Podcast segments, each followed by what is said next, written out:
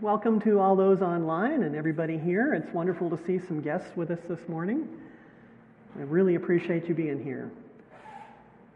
I'm getting an echo. Are we okay, Dennis?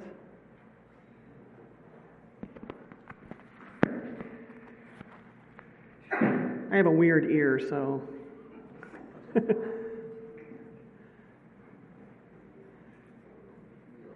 that good? That's good. Good. Okay, so we're looking at the book of Revelation, and remember that John, the Apostle John, is in the middle of a vision that God has given him. And in this vision, uh, Jesus is talking to him and saying, I want you to write this down. I want you to take down dictation I'm writing some letters to seven churches around the Middle East. So that's what's going on. Um, Jesus is speaking to seven of those early churches, but since it's the Word of God, he's also speaking to us two millennia later. Okay, so this is the second church, the church of Smyrna.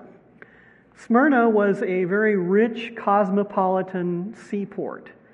Everybody was in and out of there all the time. There was a big synagogue of Jews there, there was a colony of Christians there, there was everybody else there. And this is what Jesus said about Smyrna. Okay, here's the scripture. He says, To the angel of the church in Smyrna, write, These are the words of him who is the first and last, who died and came to life again. I know your afflictions and your poverty, yet you are rich. I know about the slander of those who say they are Jews but are not, but are a synagogue of Satan. Do not be afraid of what you are about to suffer. I tell you, the devil will put some of you in prison to test you, and you will suffer persecution for ten days. Be faithful, even to the point of death and I will give you life as your victor's crown. Whoever has ears, let them hear what the Spirit says to the churches. The one who is victorious will not be hurt at all by the second death. So, what persecution was Smyrna facing?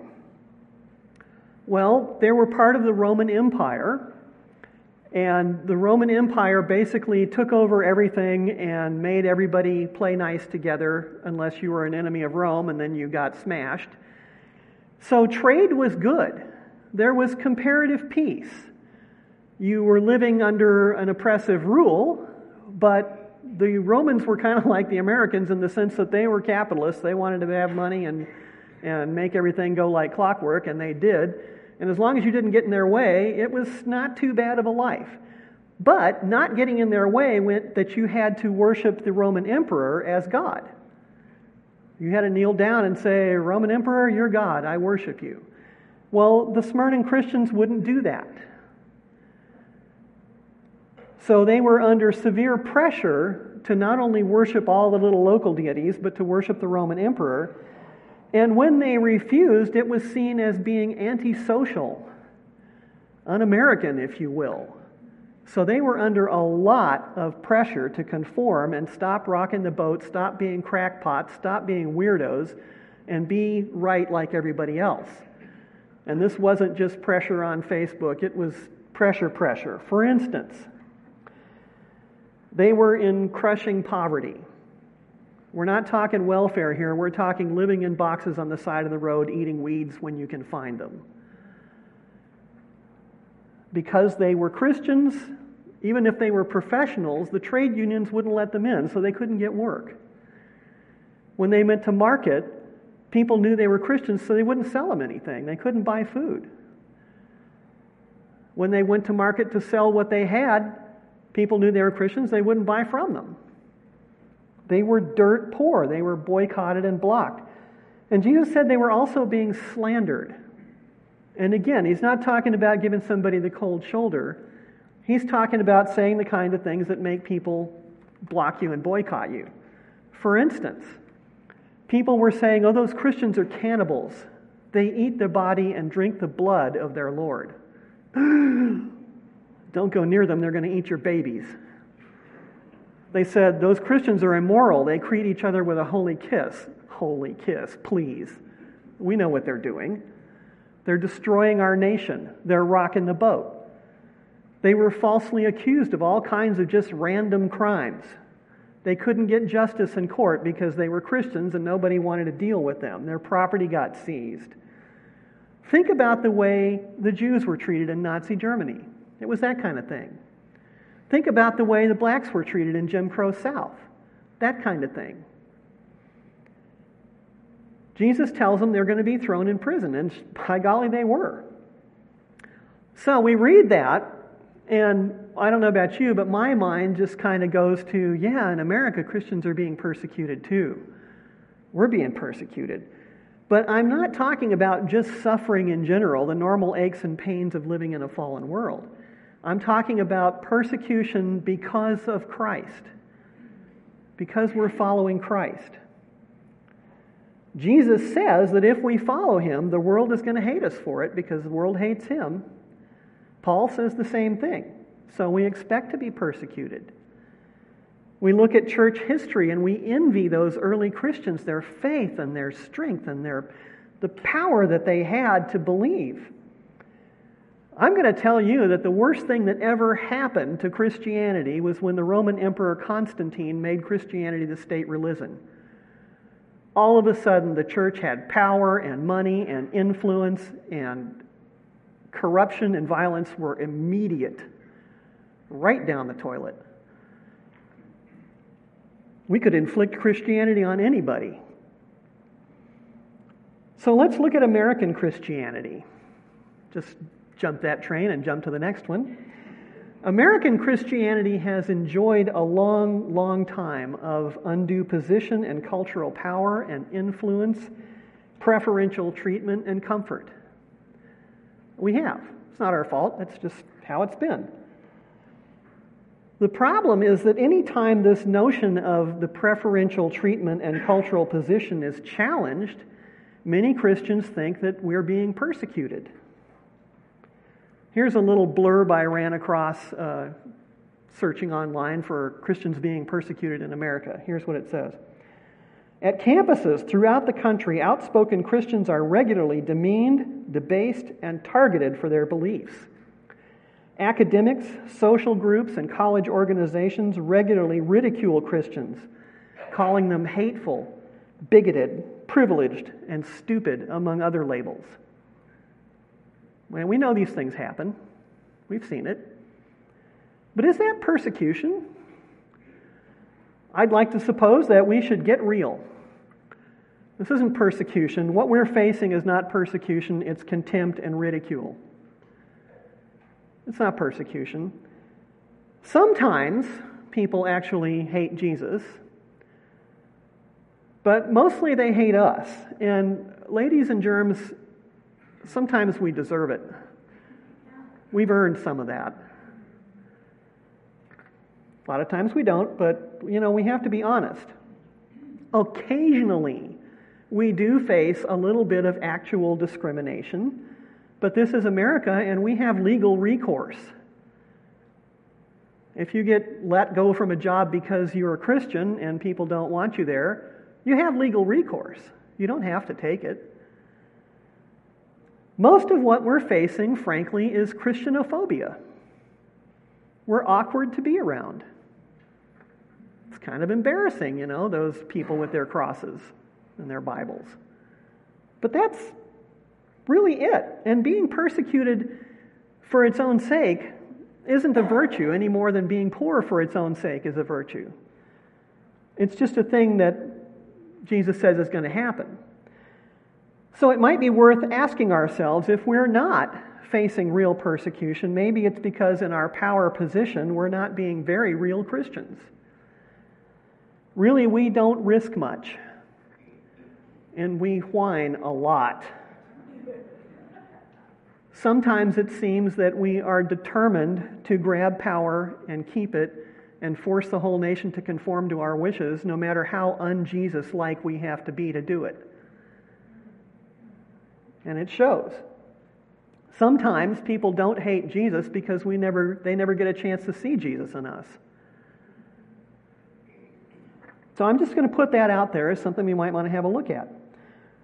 Often, we aren't following Jesus to the extent that we would give up worldly power or endure suffering graciously or live simply in order to give generously or shut up and listen to our enemies or speak the truth with kindness and compassion or put the needs of others ahead of our own convenience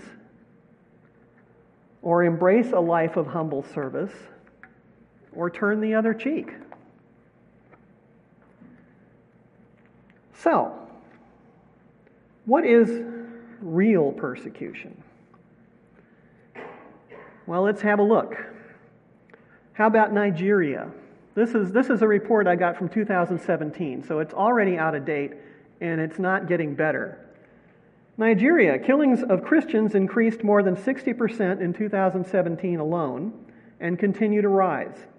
Whole villages of Christians have been murdered, churches destroyed, and property seized. In Mexico and Colombia, drug cartels killed 23 Christian leaders for their faith and for using their faith to stand up against the cartel's criminal activities. In Egypt, Coptic Christians, Coptics are a brand of Christians in Egypt, Coptic Christian women are kidnapped and forced to convert to Islam and sold as domestic slaves, where they are sexually exploited and physically abused. In Indonesia, an Islamic family launched a suicide bombing attack on three churches, killing 10 people and severely injuring 40 others. In Jakarta, the Christian governor, the Christian governor was charged with blasphemy and forced out of office. He was sentenced to jail time for his faith. In China, the government has begun a systematic campaign to destroy church buildings and all Christianity related structures, beginning with the destruction of one of the largest churches in China, where over 50,000 Christians were worshiping every week. In North Korea, having a Bible in your possession, mentioning God, or gathering to worship are all crimes punishable by being sent to a labor camp or even death. And the families of such criminals are also punished severely. Christians worldwide are facing crushing poverty, violence, injustice, and death. They're pressured to convert to Islam or Hinduism or state mandated atheism. That's persecution.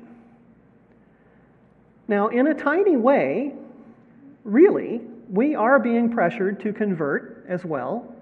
We're in America, in the Western world, we're being pressured to convert to materialism, which is the philosophy that only th- things you can touch and measure are real. The spiritual world doesn't exist.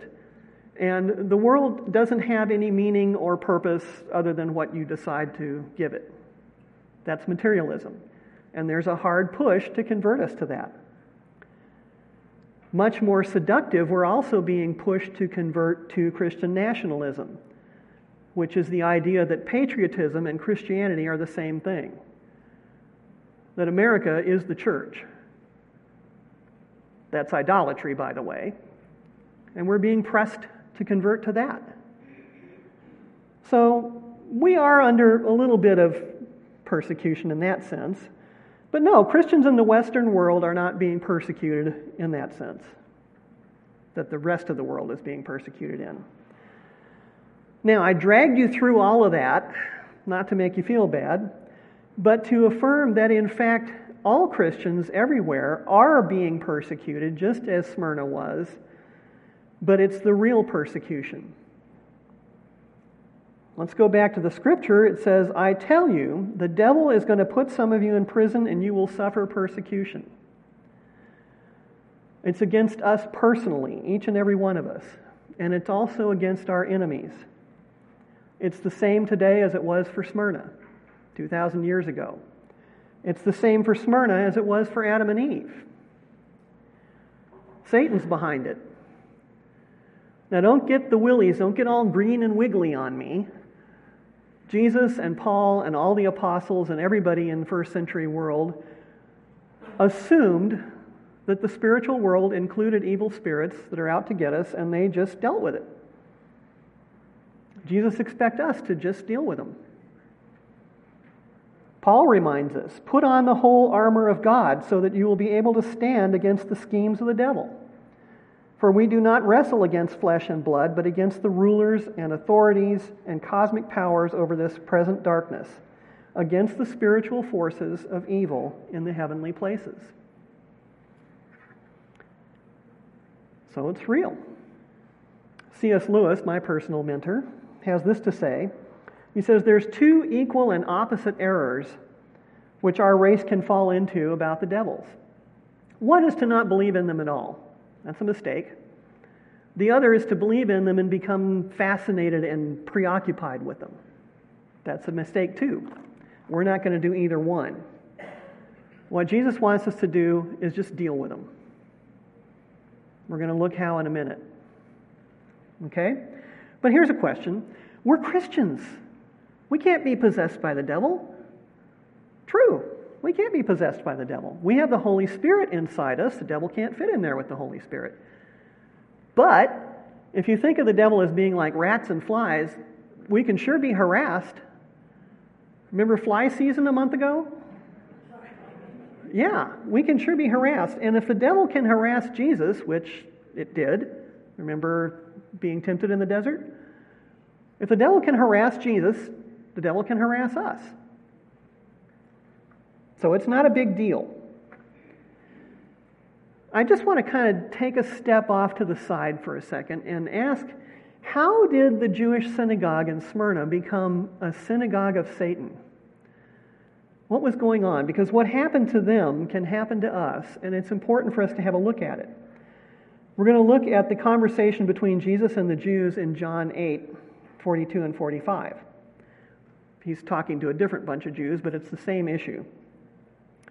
Jesus said to them, If God were your father, you would love me, for I've come here from God. I didn't come on my own, God sent me. Why is my language not clear to you? Because you're unable to hear what I say.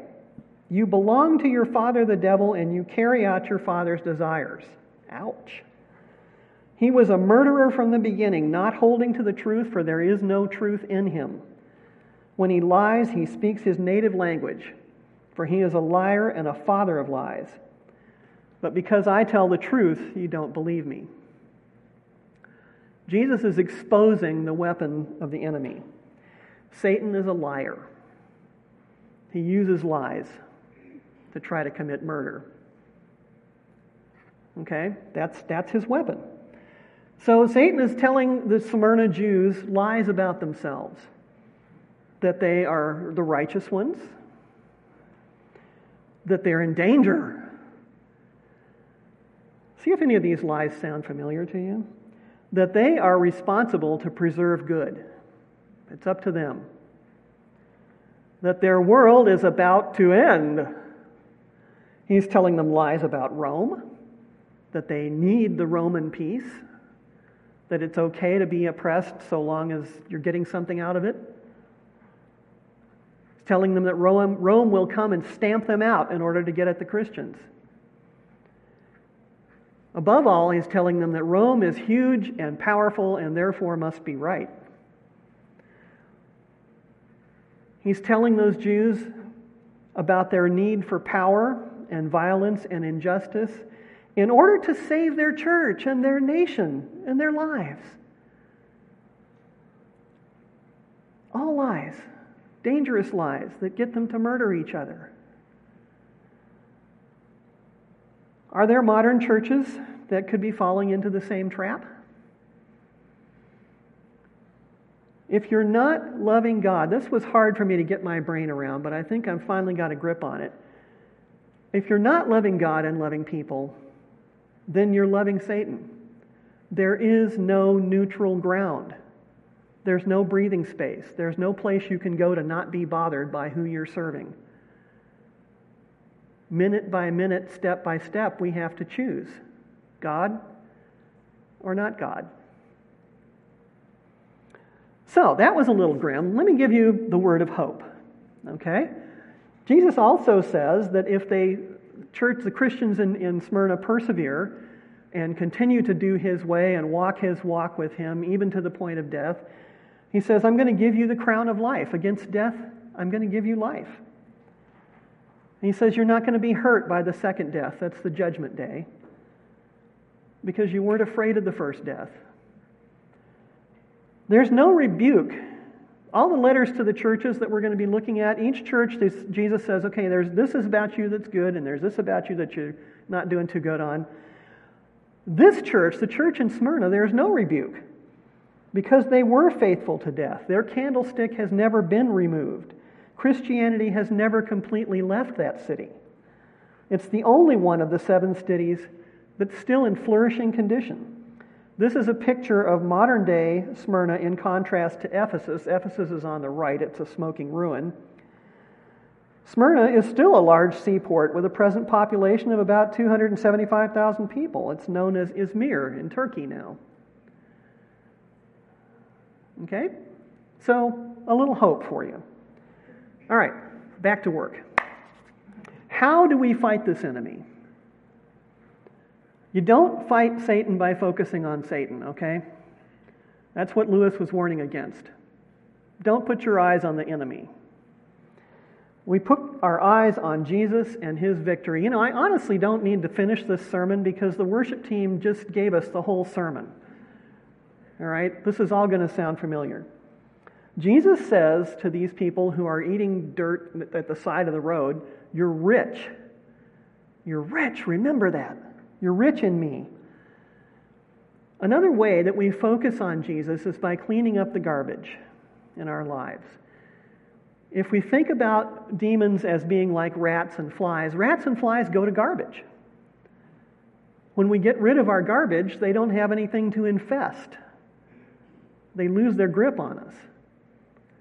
Some of the garbage would be the pain and bitterness and hopelessness that we carry with us from old wounds. The way to address that is to go into those memories with Jesus and say, Lord God, please bring your light and presence into this memory. He doesn't change what happened, but He will sure change what it meant. He will give you His word and His light and His presence in those memories. And that garbage will evaporate. It'll become a treasured memory instead. Another way to clean up the garbage is to repent of our sins.